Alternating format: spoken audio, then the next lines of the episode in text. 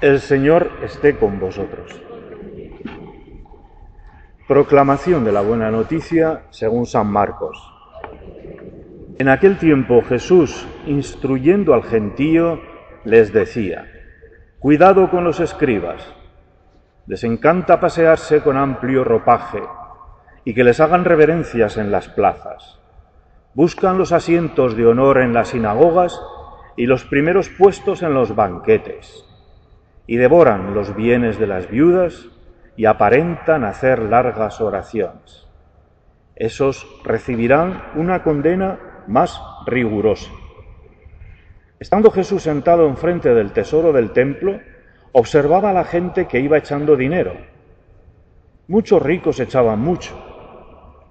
Se acercó una viuda pobre y echó dos monedillas, es decir, un cuadrante, Llamando a sus discípulos les dijo, En verdad os digo que esta viuda pobre ha echado en el arca de las ofrendas más que nadie, porque los demás han echado de lo que les sobra, pero esta, que pasa necesidad, ha echado todo lo que tenía para vivir.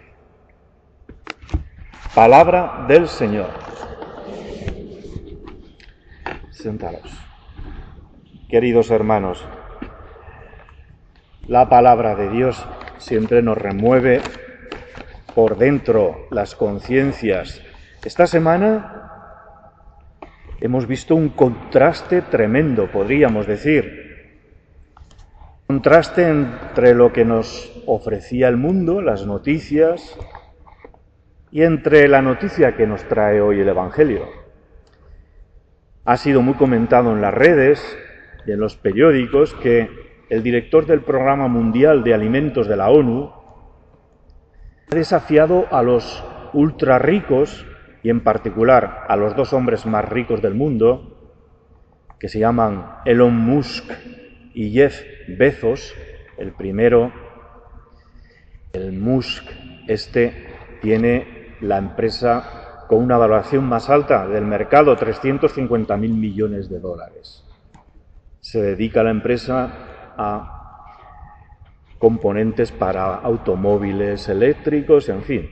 También es el que ha ido al espacio, invitando a tres o cuatro personas, pues ha hecho un viaje hasta la estratosfera con un cohete pagado por él y, bueno, pues eso que ha costado no sé cuántos millones, simplemente para estar ahí en el espacio, pues como cuatro o cinco horas.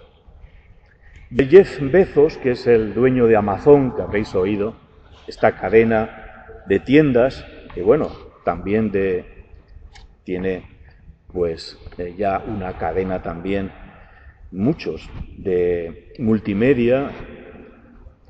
Bueno, pues les ha invitado el director este de la ONU a dar un paso adelante para ayudar a resolver el, el hambre en el mundo, en una entrevista que dio en la CNN. Dice, el 2% de la riqueza del Elon Musk, este, el más rico, podría resolver el, hambre mundial, dice el director de programa de la ONU, para la escasez de los alimentos. El 2% de la riqueza de este hombre suponen 6.000 millones, que podrían ayudar a 42 millones de personas que literalmente van a morir si no llegamos a ellos. Ha contestado el ricachón este, diciendo que si el director de la ONU se compromete a mantenerle una contabilidad abierta, en la cual se pueda comprobar bien cómo se gastan esos millones, él se compromete a dar ese dinero. Bueno, el director este de la ONU ha dicho que los, los 6.000 millones de este hombre rico no resolverán el hambre en el mundo, pero evitarán la inestabilidad geopolítica, la migración masiva y salvarían a 42 millones de personas al borde de la inanición. Una crisis sin precedente y una tormenta perfecta debida a las crisis que ha, que ha producido el COVID y el cambio climático. Bueno, pues esta es una realidad de nuestro mundo que está ahí. La ONU pidiendo a los ricachones que pongan algo de su fortuna para resolver el hambre. Y hoy en el Evangelio nos salen otros dos personajes, dos viudas insignificantes.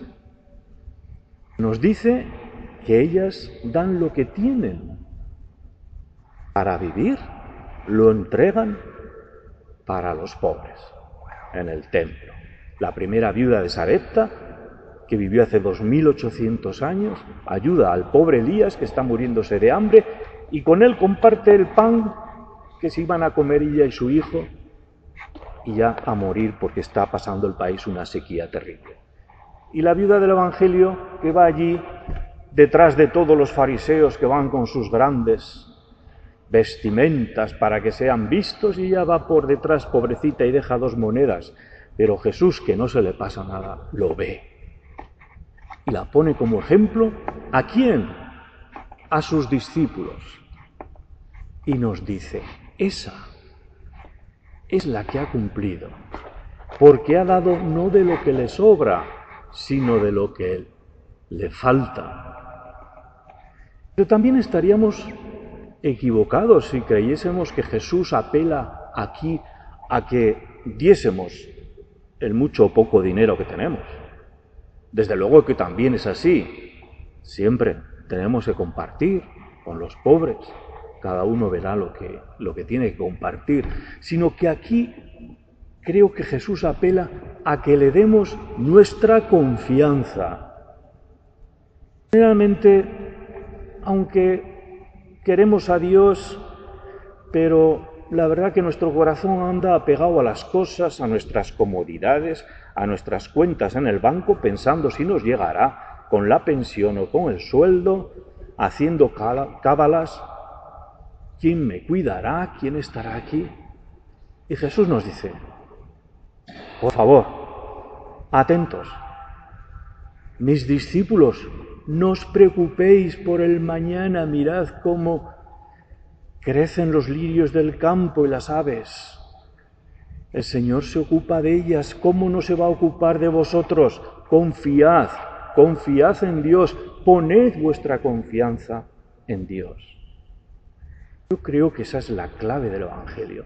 Cuando uno pone la confianza, y no solo en lo material, sino también en lo espiritual y en lo que uno es, por supuesto uno empieza a ser más desprendido y más generoso, y todo en un proceso en nuestra vida.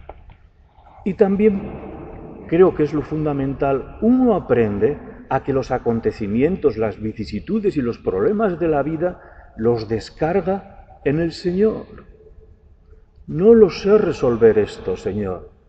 En vez de estar dándole vueltas y vueltas a la cabeza y al corazón que me produce amargura, mira, Pomba, aquí te lo dejo delante de ti, tú sabrás. Yo estoy dispuesto a hacer todo lo que sea. Me entrego a ti, Señor.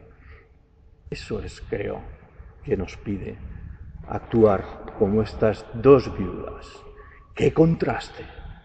La vida, el mundo, cómo anda, admiramos a los ricachones, ahí se les pide, y por otra parte las viudas, estas dos viudas, y tantas y tantas como ellas, que sin tanta algarabía y sin tanta prestancia, hacen lo que tienen que hacer cada día, ayudando con lo mucho o con lo poco que tienen.